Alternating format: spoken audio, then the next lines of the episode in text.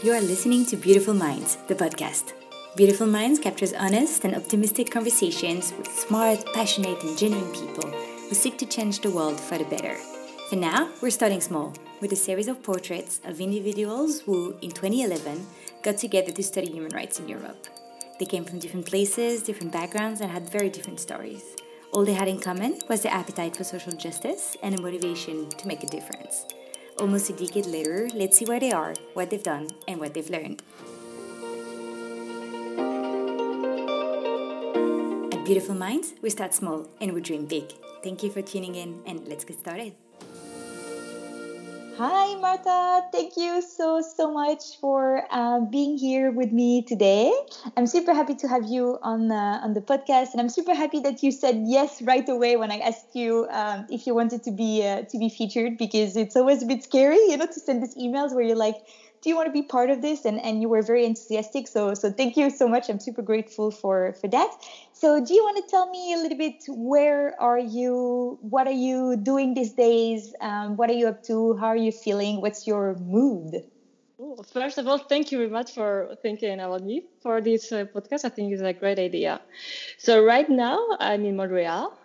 I'm doing a PhD in atmospheric science, and I'm think it's my second year now. I'm still a lot of left.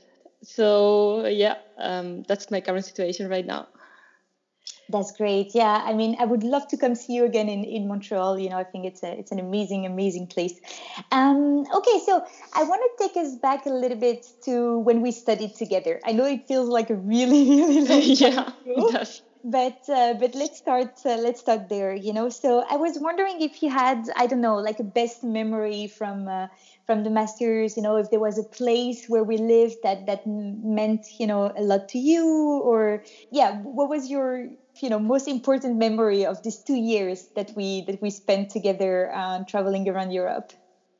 Well i think i love tromso the most because it was the most exciting place uh, where we saw the northern lights and uh, I mean the, the, landscape was beautiful. And I also remember this trip we made to Finnmark to see the Sami Parliament and stuff. And I remember playing Mafia in one of our rooms, that game where we had to find who was killing who.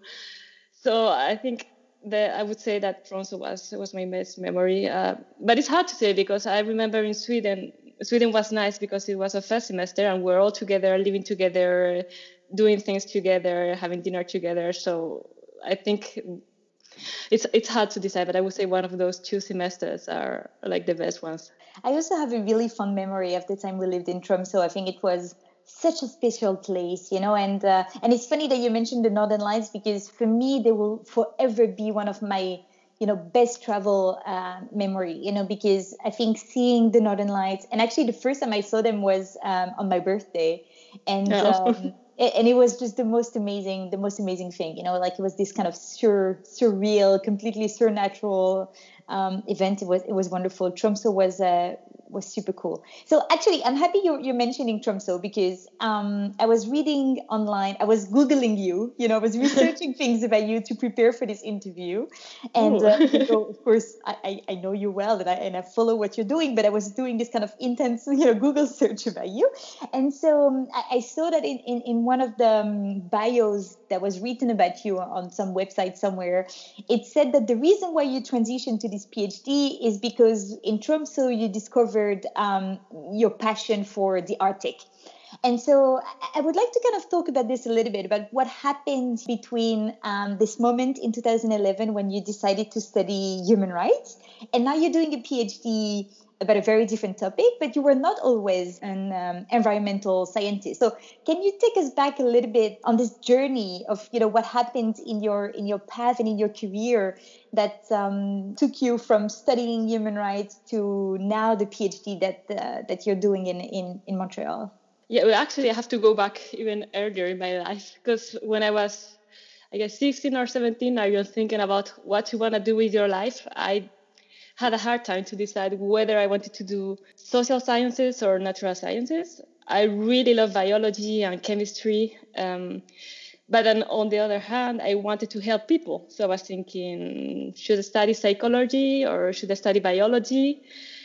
And then, you know, I think because I was in a I mean, in Spain, we we are kind of traditional society, so women do like more women related jobs like taking care of people and men do like scientific jobs. I think that probably influenced me to finally choose psychology even though deep down inside i really really love natural sciences. So i started studying psychology first and then i did a degree in social work at the same time and then i started this master's degree. When I decided to study social work at the same time as psychology, um, I actually thought of studying neuroscience at the same time as psychology because I I really love miss science. But uh, then I said, okay, I'm going to study social science because I still want to help people, and I think two degrees in psychology and social uh, social work are going to help me. So I did that, and then I did a master's degree because still I, I wanted to help people. And then while I was in this master's degree, I really still miss science a lot, natural science. So once I finished the degree in social work at the distance, I started a new degree at the distance, uh, and this time it was environmental science. Okay, it looks confusing. Actually, I've never stopped uh, studying.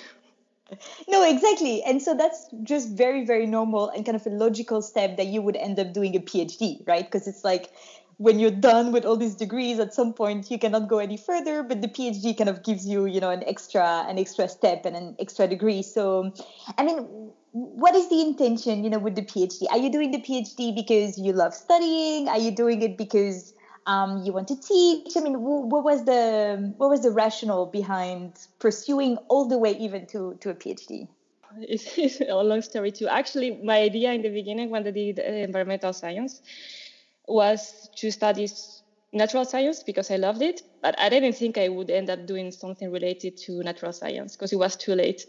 So I thought that would help me to study human rights and environmental rights. So that was that was my idea. But then at some point in my life, I I wanted to find a job in human rights, and it was really really hard to find a job. I then ended up finding a job in, in social work, but it wasn't exactly what I wanted. And I thought about doing a PhD in social science, thinking that you know maybe will help me to find a job in, in human rights. And uh, but then I, when I was looking for PhD in social sciences, I always ended up looking for PhD in physics, uh, biology, and something that was not related at all. So, you know, I realized okay, I I like human rights practice, like I would like to do research for an organization, but I don't want to do a, a PhD in, in human rights or social sciences. So actually, when I came here to Montreal in 2016, the idea was to find a job in in human rights or something related to in, in an NGO, or, NGO yeah. right?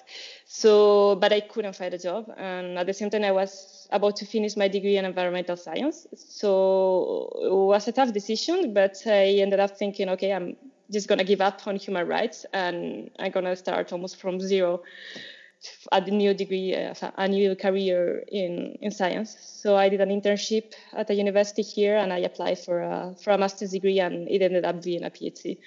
No, and I mean, I don't want you to say that you you, you gave up on, on human rights, you know, because oh, no, not in that of course, you, you say whatever you want, but you know, I, am thinking this is maybe a bit sad. But um, no, I, I mean, I'm kind of interested in in um, in something that you mentioned when when we were messaging, and I was telling you I wanted to interview you. You said um, you're interested in the role of science for change. And um, I'm also doing a PhD, as you know, and anyone who's doing a PhD is doing kind of an intense, you know, scientific research project. It doesn't really matter which discipline you're in. There is always a scientific part to it because there is this kind of intense research methodology and all that. So how is this helping with social change? Is definitely something I'm super interested in, you know, because I, I think there's a lot of gaps between academia and practice and you know policy and practice and theories and practice and, and things like this. So I, I would like you to, to maybe say a little bit more about this, about how you see the role of science in, in pushing for change.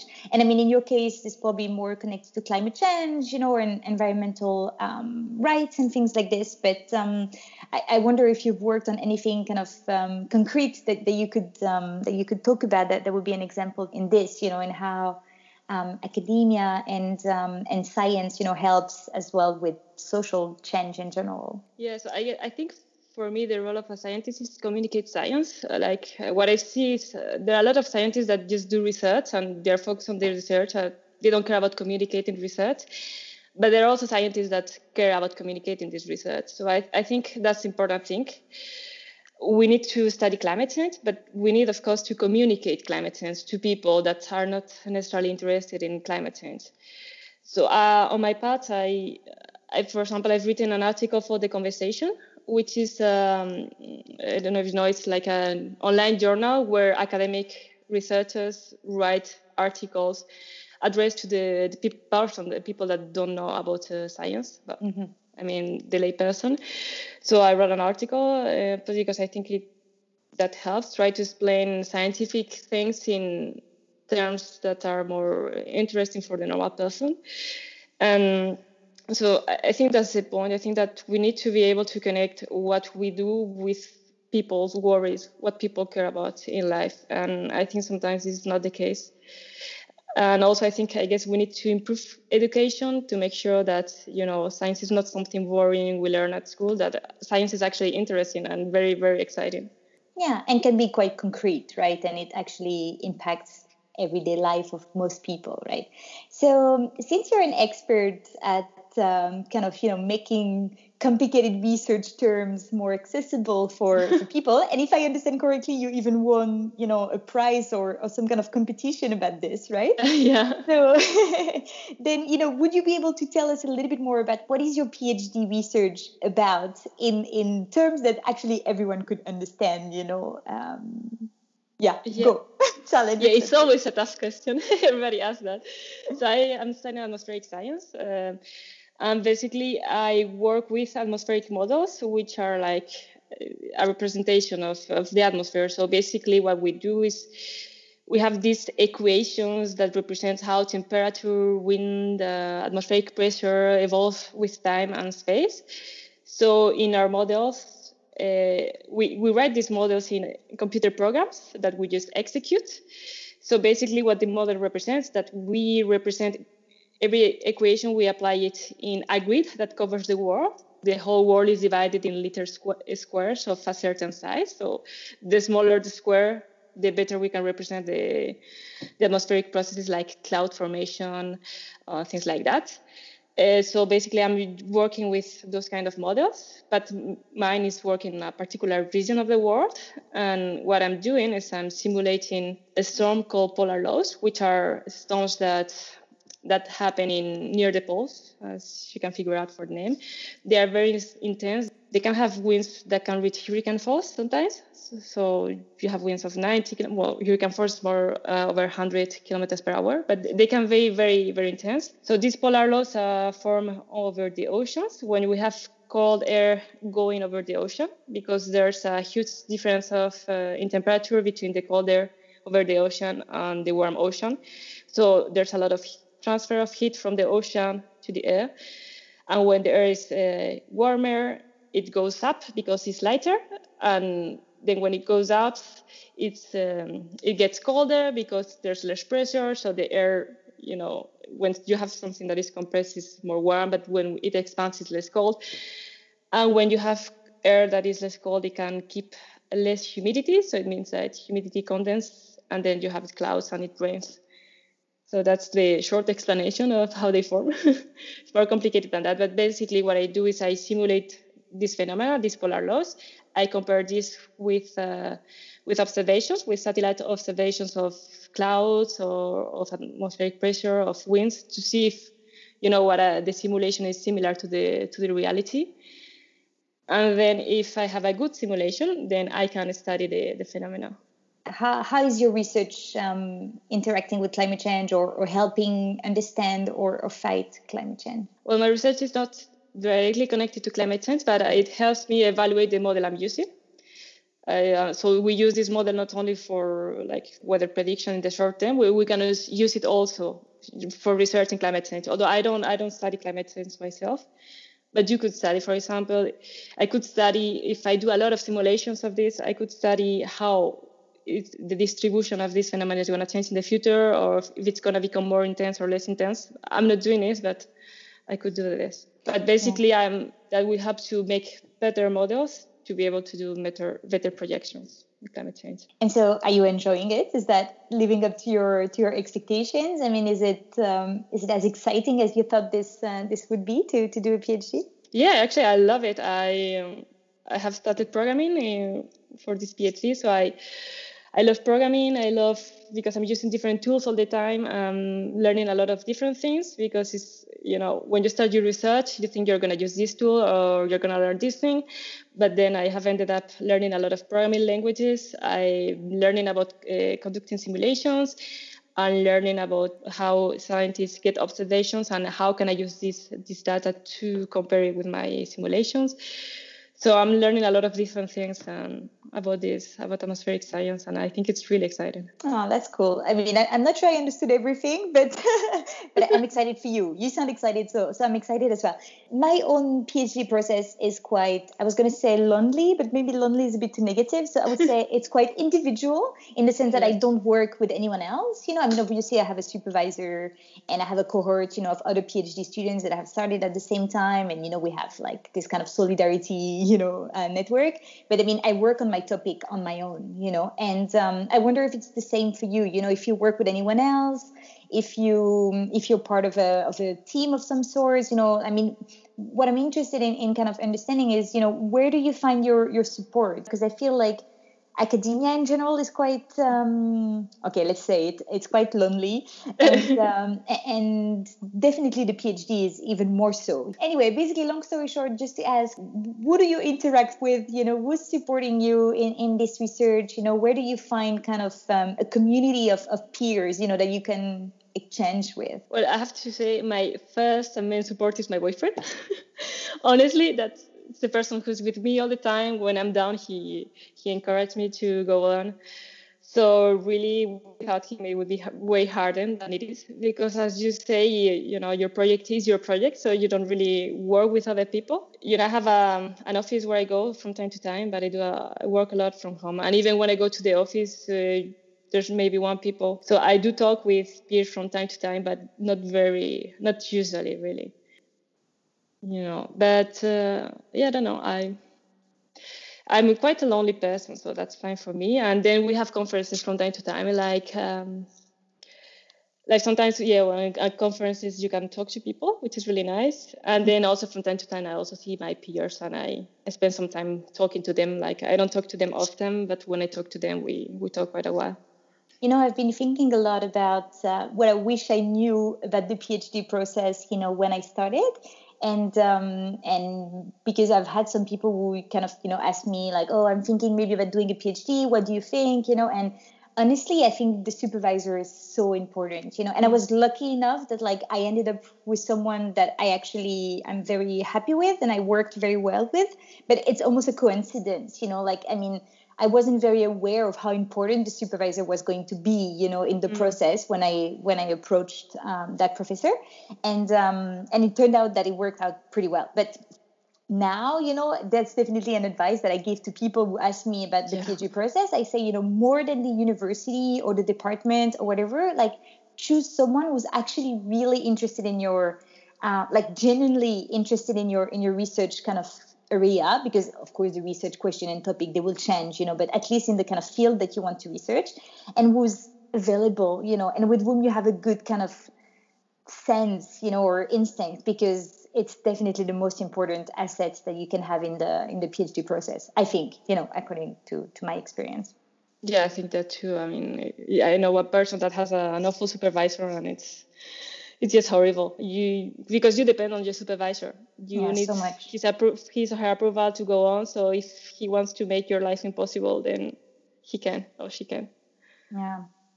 So you were just playing with the pronouns, you know, saying like a he or she, and and so I mean, let's be honest. I'm sure that in your field there is more men than than women you know in in that field of science you know? I mean is that something that you think about sometimes? I mean that's also something you mentioned right? When we were um, texting about your about you coming on yeah. the podcast you know you were saying you're interested in the role of uh, women in science. And i'm in in political science i work on human rights which are more kind of traditional um, you know feminine kind of sectors. And yet I was looking for a woman as a second supervisor because I could not imagine publishing a PhD that had like only male names, you know, like next to mine on the front page. I really wanted a woman. And it was not so easy, you know, to find someone because there are not so many women, you know, and um, and I don't know if it's something that you you also struggle with. And and if you've seen some kind of cool initiatives as well of like, I don't know, like women in science solidarity groups or or publication sites or I don't know like things like this. I think it's something that you that you also think about, no? Yeah, sure. I, it was shocking for me when because when I studied psychology, social work, human rights, I was always surrounded by women. Like I was used to being all the time around women during my studies, and then I came here and it was mostly men. So I. I have to say I was shocked and I realized like it was very, very different to study science than social sciences.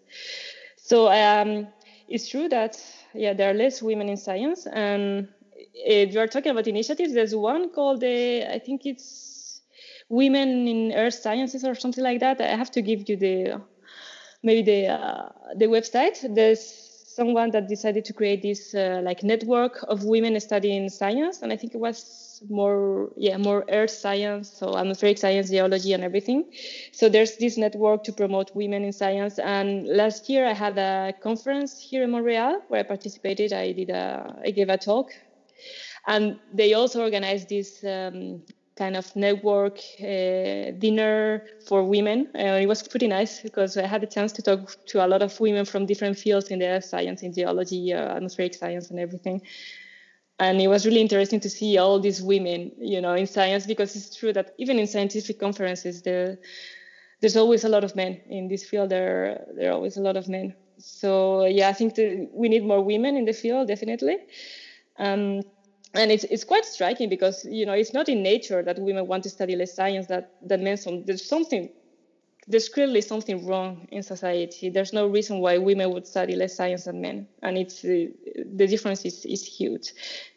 So um, yeah, and I think uh, another problem maybe in this field, I've never done field work in my life, but I think like kind of the um, some things related to women, like women period, for example, that could be a problem in, during field work, and I think it's something that people don't talk about. So I think there are some issues that people don't talk about in this field that you know affect women. So yeah, I think there should be more conversation about this. But there, are, as I say, there's this initiative of women, uh, women network to promote you know women in science. So it's it's kind of encouraging. No, totally. It's super cool. You know, in my first year during my PhD, we had um, a seminar exactly about what you just mentioned about um, women in fieldwork. And um, they had some PhD students that were coming back from their fieldwork. They had already completed, you know, the one year fieldwork um, of their PhD. And they were coming back, you know, to, to speak about the challenges or the opportunities or their own experience, you know, of going on fieldwork and, and interviewing people or doing ethnography in, in villages or whatever. I remember very clearly there was this this uh, woman she had been working on basically kind of leaders and so she was saying that she made a point of having all the meetings. So she was interviewing like leaders you know um, like public leaders so you know head of offices and, and deputies and you know people who were in power so obviously mainly men.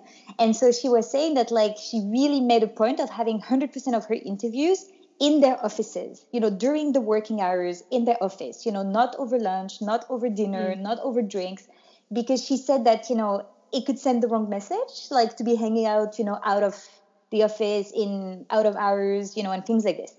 And so when I was reaching out to people for my own interviews, when I was in Myanmar earlier this year, I was super aware of this, you know, and I was always, always uh, reaching out to people saying, I can come to your office during the day. Because at the end of the day, like talking to a researcher who's working on your field of work, it's kind of part of your work, right? I mean, it's okay if I if I infringe yeah. into their, their work day and it's a safe space to be to be um, in the office right? And so just things like this that men would never have to think about you know during their their own field work or the data collection processes you know? And uh, and you're right i think we have to speak about it both with women with other women to kind of give them you know these tips you know? And, yeah. and so that we know what we're exposing ourselves you know um, to.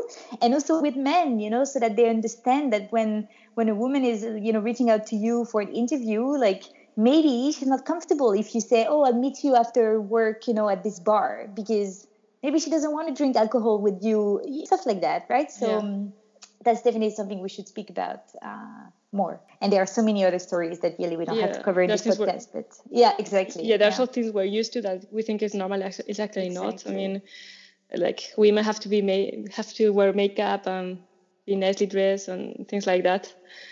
We're so used to it. No, absolutely. Yeah, yeah, yeah.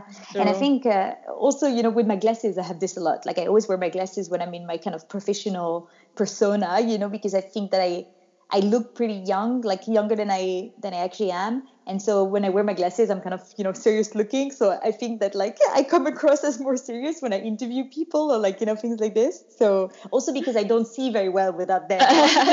that's, not just because of that. I actually need them. but I'm pretty sure that men don't don't have to think about the same stuff that than we do. So I kind of wanted to ask you um, from the perspective of someone who's actually studied a wide range of topics, you know, and who's been able to kind of come and go between different degrees. And I mean, I understand that you love studying, so for you it was fun. I mean, obviously you we, we touched a little bit on this, like you transitioned from social work to um, psychology to human rights and now to sciences and and uh, and physics, you know, and and and you're doing this PhD. So I wonder if you could think, you know, of an advice that you could give to someone who's like end of high school and, and trying to decide what to study. Well, I will. My advice would be to think about, you know, the the courses that the person has enjoyed the most during the degree, and then, you know, if it's someone that thinks that the only way to help people is to do social sciences, it's the person is very wrong. It's very wrong because you can do natural sciences, and then, you know, if you work in medicine, you can you know help fight cancer or things like that if you work in, in physics you can help create better models to predict climate change and uh, even in science you can do science communication which is really important nowadays. So there are a lot of things you can do in science. And if you're a woman if you're in science too that helps you know promote equality between women and men because that means there's another women in that field. So it less uh, the field less uh, more equal. So uh, yeah, at the end of the day, I would tell the person just think about what you really like doing, not what you know what people think you should be doing. No, absolutely. I think that's uh, that's a great advice. So I kind of wanted to end by asking you, you know, what will be the next step for for you, for your work, for your career? What are you excited about in your personal, professional, also in your kind of social life? Like, you know, what's coming up for you that that excites you or that you're looking forward to? well, looking for finishing my PhD. That's gonna be later. So after that, I guess I'll do a postdoc or or do research somewhere in the world. I uh, I don't care. Um, we like traveling, my boyfriend and I. So we're open to go to any place where we can find where I can find a job and if the place is nice, then we'll go. And then also, I am actually member of uh, the Association of Early Polar Career Scientists and I'm actually helping out to I'm coordinating a group review of the IPCC reports. So um, I'm quite excited about it. I'm coordinating one of the reviews right now, and we're gonna start another one. So I think that's that's that motivates me because I know I'm you know uh, we are uh, I'm coordinating this group review. So we have a lot of we have like 150 or something like that reviewers that are reviewing a part of the report. So at the end we're gonna send the IPCC a huge uh, spreadsheet with a lot of comments to make better reports because the report, the, the climate change report is gonna is, is due in 2021. So this is like um, our chance to you know make comments to the report, point out things and try to make it better. So that's really a contribution as as early career scientists uh, we can do. So for now, I try to do my best to do little things in science communication or things like this. Oh, that's super cool. I wish you all the best with your with your PhD. I think it's really nice because we're actually on the same kind of schedule. You know, we study at yeah. the same time, more or less. You know, and I think we are due to finish around the same time, and probably we are not going to finish at all. Yeah, I don't know. we can make a competition. exactly. Let's see who finishes earlier. absolutely. Thank you so much you know for for making the time. I mean of course we could speak you know for forever. We could go in in all directions but i think it's it's nice to keep it kind of short and sweet. And um and i was super happy to to catch up with you. And um and i think it's very brave you know what you did of um of this kind of transitioning from one degree to the other and and not stopping until you found something that you were you know 100% passionate about. And i'm sure that everything you've learned you know in your previous degrees like they're not gone, right? It's like it's useful yeah. in your everyday life, the way you approach, you know, society and in the way you vote and all of these things, right? so it's still there and it's still with you. And um, I don't know if you have anything you, you want to say before before we close, but um, but I'm looking forward as well to doing you know another podcast episodes when we are both done with our PhD, and then oh, we can just yeah, it's gonna take some time. we can reflect back and be like, oh, that was fun. oh.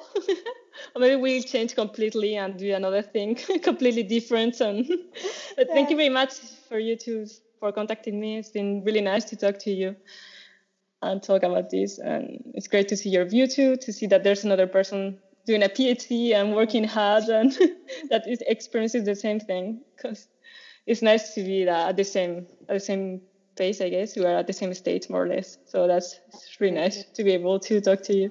Thank you so much. Bye bye. Thank you. Bye.